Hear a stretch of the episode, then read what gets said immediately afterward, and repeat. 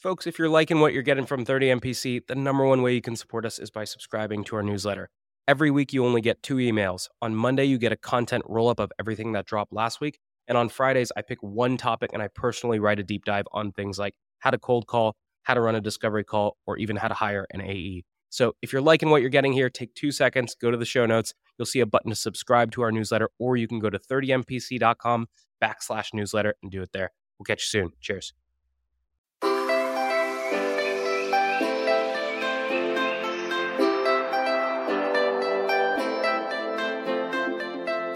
Good morning, everybody, and welcome to this episode of 30 Minutes to President's Club. My name is Armand Farrokh. I'm here with my co host, Nick Cegelski, and today we have someone who's done over 200, maybe 300% or something ridiculous in terms of her quota attainment. It's the number one AE at Orum, Daisy Chung. Nick, why should people listen? We talked about stuff like offering options in a negotiation to get your prospect to make a decision and close a deal. We talked about battling competitors and how to actually complement your competitors to help win a competitive deal. We talked about using the word how as a way to figure out how to get things done with customers. This one was filled with little tidbits that you can go and take and use today. Three and two and one and take and use it now.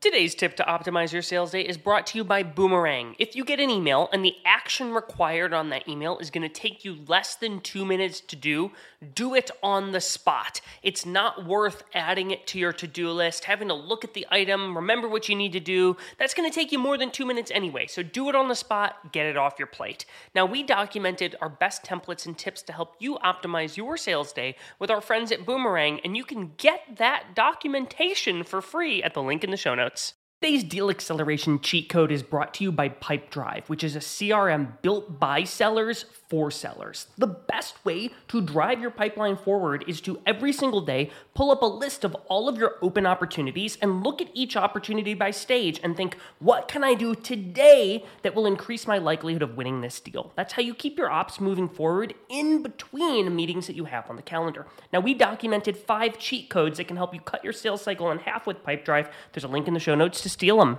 Today's tip to optimize your sales day is brought to you by Boomerang. Obsessive checking of your inbox is a total waste of time and brain power. Instead, commit to checking your inbox and responding to email at set times throughout the day. I'm a fan of Boomerang's pause inbox function to keep myself from getting distracted by my inbox. Now, we documented our best templates and tools to help you optimize your sales day with our friends at Boomerang, and you can get that for free at the link in the show notes.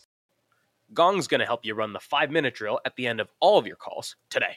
At the end of a call, pressure test the prospect with three questions. Number one, do you want to buy? If the answer is no, why set a next step at all? Number two, when do you want to buy? If it's tomorrow, we got to move fast. Number three, how do you buy? Based on the first two answers, I can now adequately decide if and how I set a next step. And this was stolen from the Gong 30 MPC 90 minute masterclass, and you can steal it too in the show notes.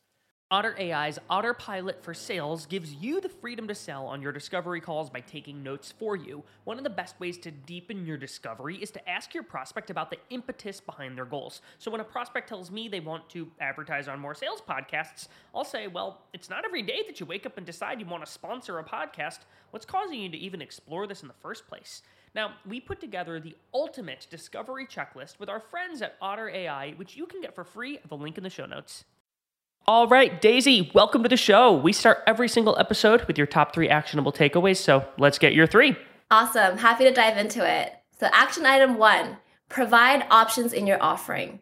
People like to choose, and at the end of the day, when you close out a deal, they're going to either choose your competitor, do nothing, or they choose you and you won the deal. And so when you provide options within your packages, whether it's two pricing options between headcount or two product line in your packages, you're going to end up having them choose one or the other versus them thinking about their competitor or the do nothing option. Beautiful. What's number two, Daisy? Number two, appreciate your competitors. So it's very often known to, to never downplay a competitor. That's never a good look.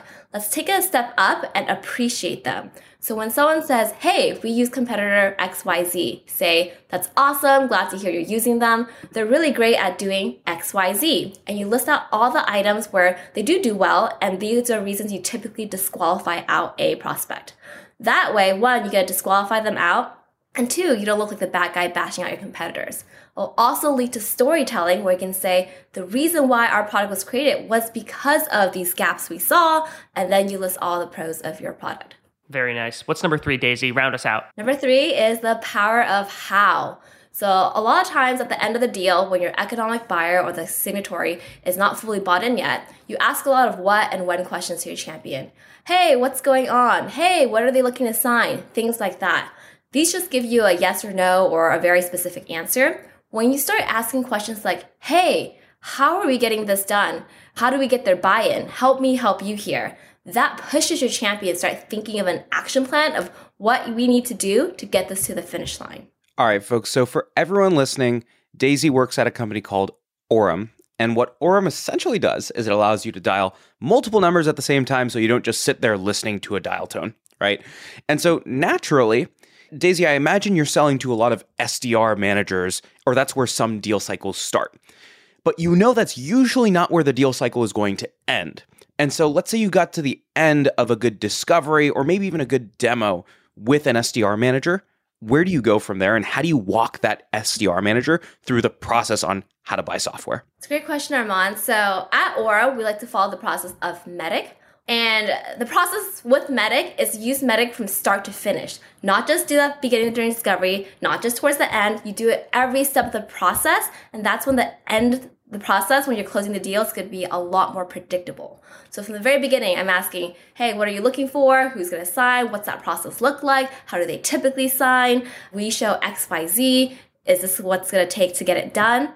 you get into the, uh, the pilot portion when you're testing them out the product. You ask the same questions. You meet another person. Let's say they add in their colleague or their boss. You ask them the exact same question. You want to get every perspective of how this deal is going to close, what success they need to see. So the very end, you're reconfirming what they stated from the beginning to end, and it's a lot more predictable how you can drive this close to the close. The scenario you just talked about, it sounds like the prospect has a pretty concrete idea of like what they're looking for and at least they know some details around how they might get a deal done. I imagine that you get prospects who might be like director level or manager level who like they suspect that they have a problem and they're sort of looking to solve it. They might come to you and be like, "We don't have enough top of funnel pipeline." And like that's sort of all they know and they don't necessarily know why. Can you explain to me like an initial discovery call with somebody? The first time you meet with them and they're like, "We sort of have this vague problem." How do you take them from that to, "Okay, like I need to progress through looking at Orum. Whenever you feel like what they're giving you is very surface level, you want to dive deeper, ask why at least three times that same question, and you're gonna start seeing their answer tweak a little bit, a little bit, a little bit until it fi- like it's concrete to what they actually mean. So if they're saying, "Hey, uh, you know, we need more pipeline here." Oh, great! I hear you there. Why do you need more pipeline? What's going on? They'll say, "Oh yeah, our, our SDRs aren't hitting their number. It's crunch time. We gotta hit the number." okay, why are they not hitting their number? Well, you see, we had a lot of switches happening internally. We just changed accounts, things are getting messed up, and you know the team needs a little more time to acclimate. Okay, why, why do we end up doing account switches at this time of the year? Every level you're asking why, why, why for that exact same question they've, they've proposed in the beginning, you'll start getting deeper and deeper and deeper to see what the root of the issue is. I'd add another layer. I challenge that we we push this manager director to add on the VP, to add on the CRO, so you can ask the exact same questions, and you'll see that their answer is going to be a little different each person you ask.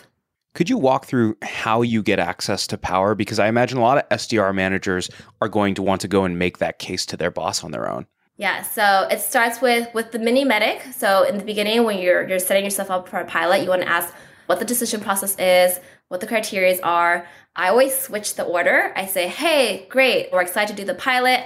What are you looking for? What's going to drive success? So I ask that question first. They'll say XYZ is going to be successful. Then I say, great. If we can get you XYZ, what does the process look like? How do you buy software like this if we get you XYZ? That leads to a very easy way for them to say, oh, well, I, I tell my boss, and my boss tells finance, and then we put it all together and it gets approved that way.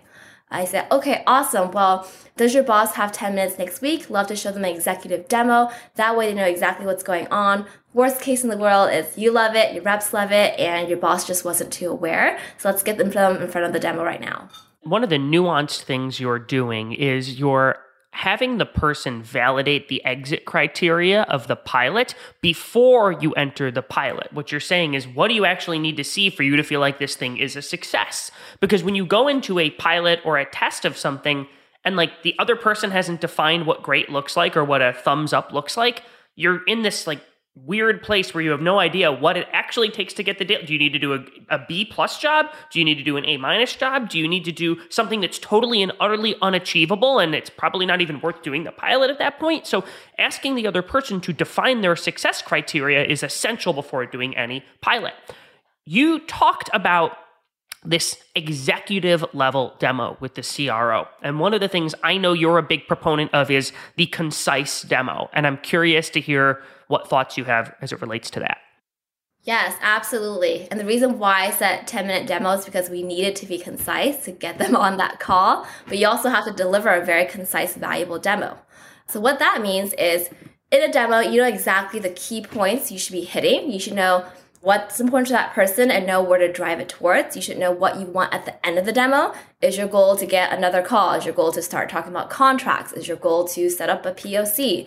Whatever it is, you have to have that in mind. That's what we're driving towards. In a concise demo, every minute counts. If a sentence does not add value, don't say it. And it could be just little things. Hey, right now we're gonna go ahead and click this box don't say it. Just click the box and say, this box does this, this box does that. You gotta just keep saying things that add value and take out all the fluff. Um, from there, it's really important, I think, the power of interruption. So it's really, really important to understand when to interrupt and how to interrupt in a way that's not rude. Make sure you prep for it. Make sure you know exactly how that person operates, what that person likes to see, what that person's verbiage is like so ask your manager, ask your champion before the demo, do a 10 minute prep, say, hey, super excited to, to demo your boss here. How do they typically buy software? What's important to them? Are they data driven? Are they focused on, hey, my reps love it, I'll love the tool? What kind of buyer are they? What's important to them? Is it the cost savings? Is it how this feature works? Is it the coaching piece? So once you get that data, when you do the concise exec demo, you want to focus just on those points. You want to talk like them. You want to respond like them. You want to look at their LinkedIn beforehand, see if there's any mutual connection. Know as much as you can so you don't waste anyone's time. It's very specific to that higher level person. How do you think about the flow of features that you show? My guess is you're not showing everything in Orum every single time. So everything from what you show to the order in which you show it. How do you think about that? Yeah, I love that question. Um, at Orum, what we sell on, we sell on the excitement, the sizzle of Orum. Because Orum is a product that is new in the market, and usually when we show it, everyone's like blown away what it could do. And and so we want to sell on the excitement. And what we do is we show we walk through the idea of Orum, like we first talk about what, what it is, what it does, how it helps, and then you start showing the pieces of it. And when we show the pieces of it, we show the we show generally like, you know, how you set up the, the tool and then you go straight into the tool. What we do at Orum is we do a live demo. And so I recommend as live as you can with your product, the more excitement you're to get because you're going to see in real time how you're using the tool. And then from there, everything you show has to sound and feel like, and on top of that, we have this. And in addition, we have this. So they're already impressed from the get go. And then every layer adding is another layer that adds another sizzle, another excitement for them. Daisy, you talked about in the beginning of that meeting, you explained the idea of Orum, the premise of it, the context of here is how this thing works. And I think about the demos of mine that have gone off the rails the most. It's when the prospect doesn't actually understand the premise of what my thing does. And I have to imagine the same would go for Orum, where like the demos that you have that don't go well or where they just they don't get it. And so I'm curious when you're communicating the idea of Orum in the beginning of the meeting, how are you doing that? Are you doing anything like using special visual elements? Are you asking your champion to explain it for you? Like, how do you get the CRO, Armand, who's got an attention span of three minutes, to grasp what the heck you do and actually lean in for the rest of the meeting? Yeah, of course, Nick. So, the, the first thing is you have to ask the question Hey, what got you interested in taking today's call? I know SDR manager had brought you on, told you a little bit about it, but what got you personally interested? that opens up a can of worms. They'll say, yeah, I've heard about you guys before. I've never heard about you guys, but my manager said great things and I thought I'd check it out. Whatever they give you, whatever bits and pieces, you'll know how much knowledge they have on your product. And from there, you can give that quick one minute overview. We don't use any special effects or anything. We simply just use our website. We go to our website front page, and usually there's a couple of sentences bullet pointing what the tool does. And of course, you don't read out the bullet points, but you just share, hey, this is what we do, the one liner, and then your less than one minute elevator pitch of what it does, how it helps, based on what he shared of his uh, prior knowledge about it.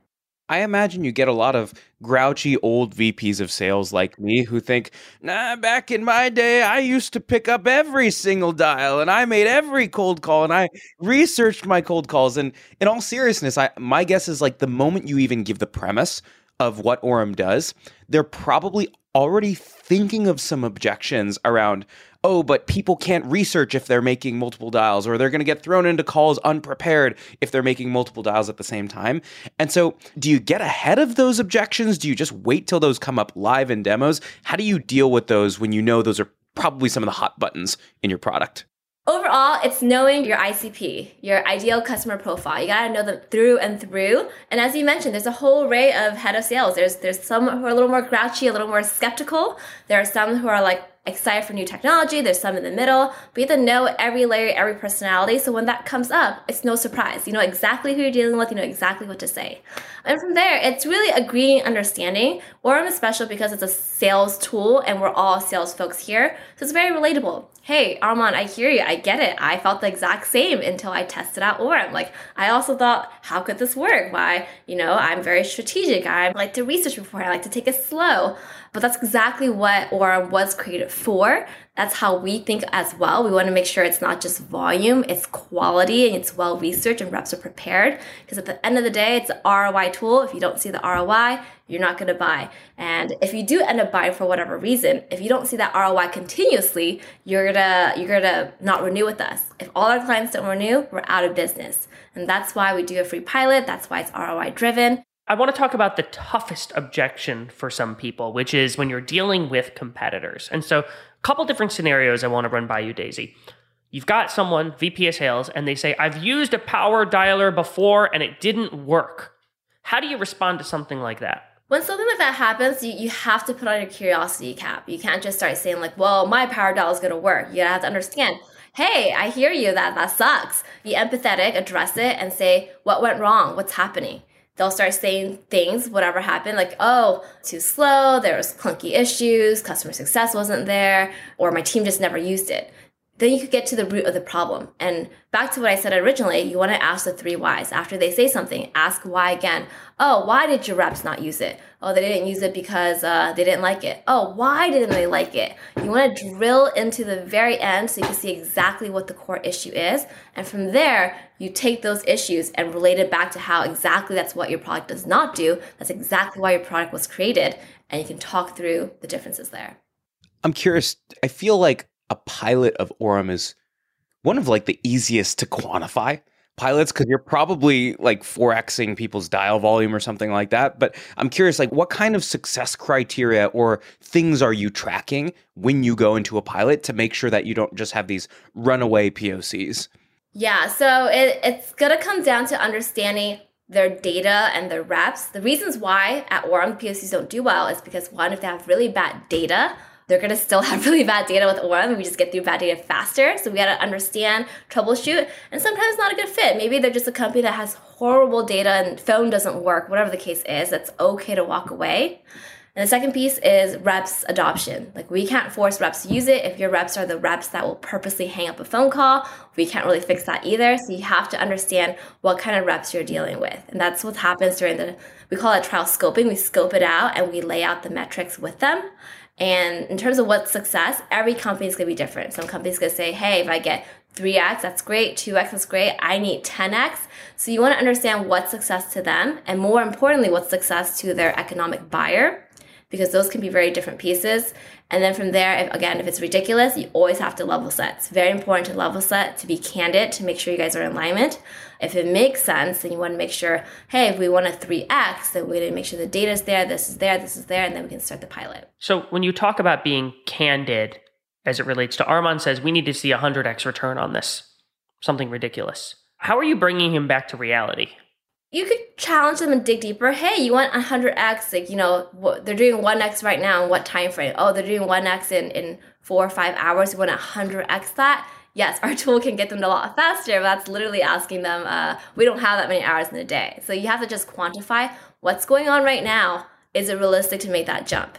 and just share with them it's it's not realistic and we're going to set up ourselves for for failure here you want to have that very candid honest conversation and make sure by the end of it that person is realigned with you and they agree to, to metrics that make sense if not again that's a deal you might have to walk away so you don't waste your time there well what a lot of people do is they just throw themselves into pocs and they're like great like here's a demo for you or a pilot for you and a pilot for you and it's like they're just going to love it but the problem is if you don't have those hard conversations up front then at the end of the POC, they look at the results and there's no compass for whether or not we achieved what we set out to achieve.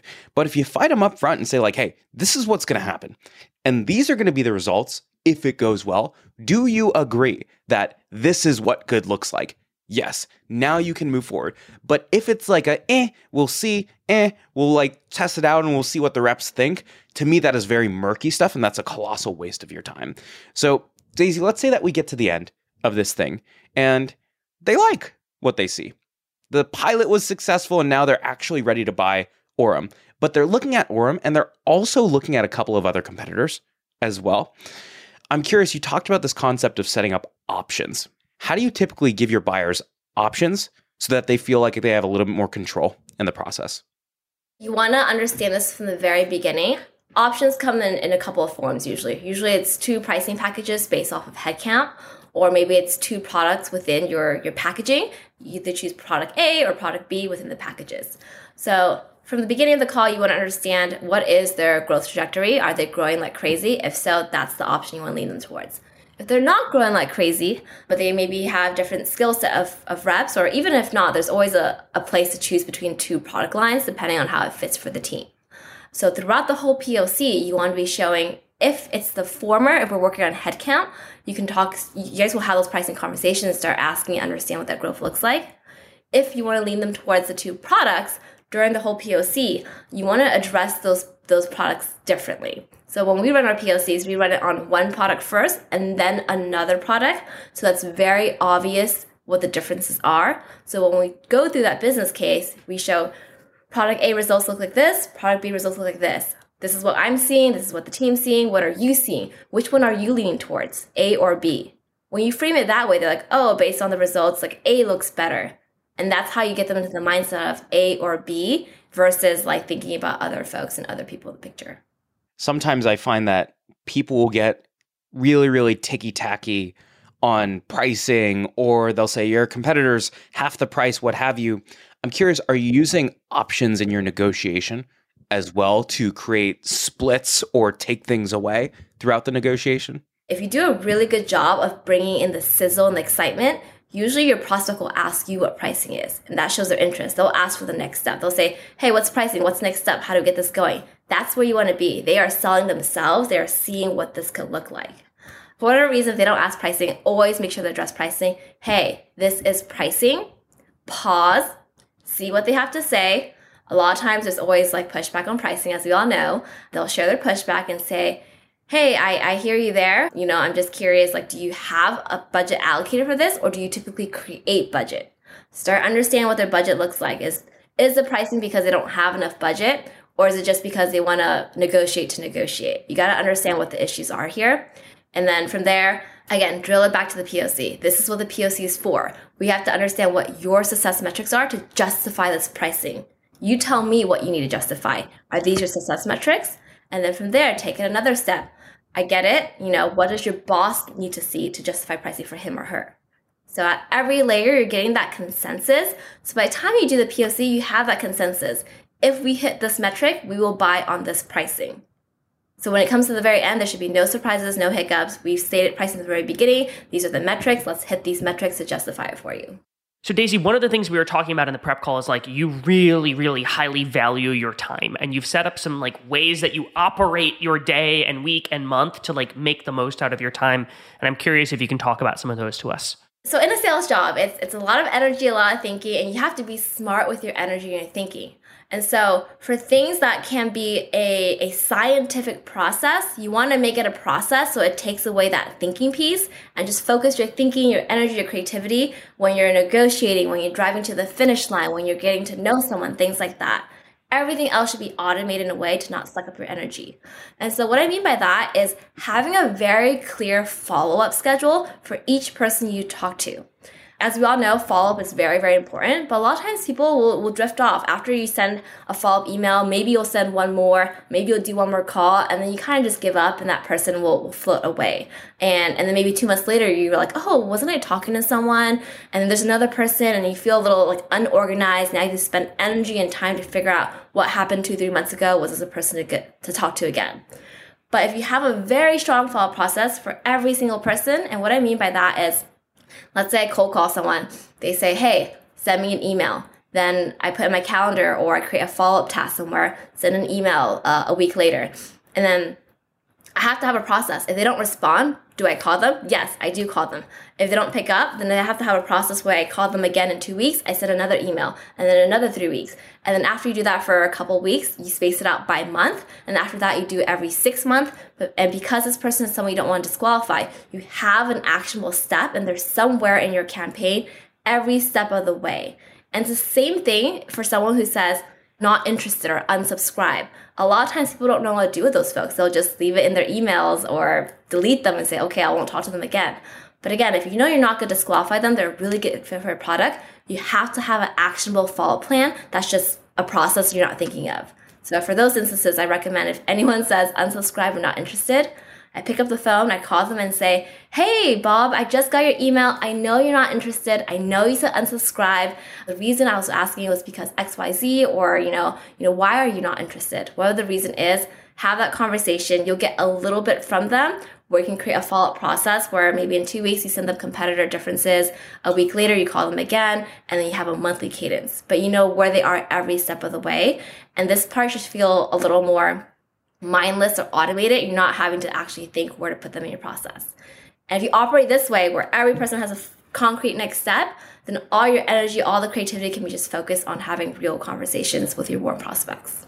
Any given day, I get slammed with call me in six months, call me in three months, call me back later, not right now, waiting for this hire. How do you keep track of all of those follow ups in a way that doesn't make your brain explode? Yeah, I'm a big fan of using my calendar, honestly. And from there, I prioritize. So the first thing I do when I was a rep closing deals is focus on anyone at the finish line. Those come first. If we're negotiating contracts, we're at the finish line, that's like 6 a.m., the first thing I see on the calendar. Right below that, it's going to be uh, active pilots. So the one I want to spend a lot of time on. And the third piece after that, it's going to be the warm the warm prospects. And so let's say I speak with someone today, it's a really hot prospect, not interested, I send follow up a week from now on my calendar in the warm follow up section, I'll put call Nick, send email. Let's say Nick doesn't pick up. A week later, I'll push him out on my calendar invite. So every week, every day, once you build this type of pipeline, you'll see your actionable things to do. Close deals, work pilots, warm people follow up. And that way you're organized. And two, you're always going to have a very, very fat pipeline every day once you start building out this process. Well, Daisy, this is great. You're making me think about ways to change my workflow. We got to move to the final question because we're running out of time. And the final question is this We've talked about a lot of great things salespeople should be doing. Now let's talk about a shouldn't. The last question is What is one bad habit that you see a lot of salespeople exhibiting that they need to break because it hurts them more than it helps? A bad habit would be asking the prospect, Can we book a meeting? So it's a bad habit for a few reasons. One, it leads to a yes or no answer, and the likely answer is probably no. Two, it provides zero value to the prospect and all the value to you as a salesperson. So instead of asking, can we book a meeting? Instead, provide value and guide them to the next meeting. So an example would be, Hey Bob, how does your calendar look at 3 or 4 p.m. this Thursday? I can show you, or my AE can show you exactly how we can do XYZ for your company and achieve the XYZ goal you just shared. 4 p.m.? Great. I'll send over an invite and chat then. This way, one, there's a much higher chance of you booking that meeting as you're guiding them towards that meeting. And two, this question and ask is focused entirely on the value it will bring to your prospect, not the other way around. Beautiful. Daisy, thank you so much for joining us. Everybody, stick around for a 60 second recap coming up soon. Today's tactic to triple your connect rate is brought to you by RocketReach, who provides data that lets you reach out to the right person at the right account at the right time. Every time you're reaching out to an account, pull down the contacts. Again, yes, I know it sucks, but the average tech tenure is two years, which means 50% of the workforce turns over every year. So look up the account, pull anyone who was hired, and scratch anyone who was left. And one way you can pull verified and accurate data is with RocketReach. So if you like this, check out their toolkit on eight ways to triple your cold call connects in the show notes. Today's prospecting tip is brought to you by Woodpecker. When you're sending a sales email, you generally want to avoid putting punctuation in the subject line. If you've got an exclamation point, it makes it seem like you're shouting at them, look at this amazing offer. And a question mark just smells salesy. So avoid punctuation. Now, if you want to steal my full sales cadence from my friends at Woodpecker, there's a link in the show notes for you to go get it and try it for free. This actionable competitive tactic from Klue is the trap question. Steer discovery toward the winning zone. If we're competing with a podcast that has no newsletter or webinar series, we might ask a trap question like How do you figure out if those podcast listeners are making their way to your mailing list? And when you're in a head to head, there's no better way to prepare for your next competitive battle than with our trap questions and battle card templates from our friends at Klue. The link's in the show notes. Your top four takeaways from this episode with Daisy Chung include number one, before you get into a pilot, you gotta align on the success criteria. Have the hard conversations up front. Number two, during a pilot or a POC, run one product at a time. That way, so once you're actually presenting packaging, you can explain the value of each product independently. Number three, it doesn't always have to be a magical event that is happening today. Oftentimes, the cost of an action is good enough to drive timeline right now. And then lastly, number four, the way you prioritize your time is finish line deals, then your pilots, then your open deals, your warm follow ups, and then cold. All right, Nick, how can people help us out from here? If you haven't subscribed to the show, you're breaking my heart. It's a rejection. I feel it every time that you personally listen to the show and have yet to hit the subscribe button. So please help me sleep at night. We'll see you next week on 30 Minutes to President's Club.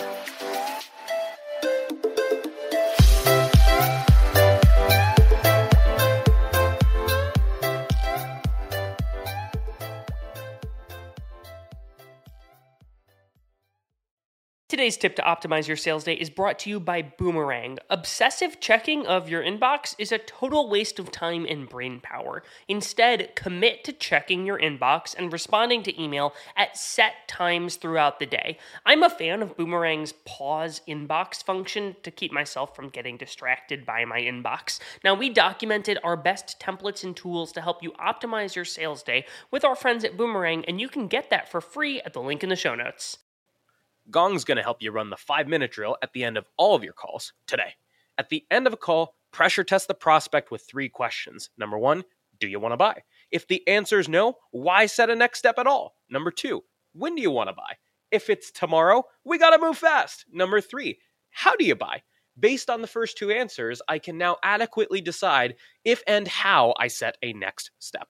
And this was stolen from the Gong 30 MPC 90 minute masterclass, and you can steal it too in the show notes.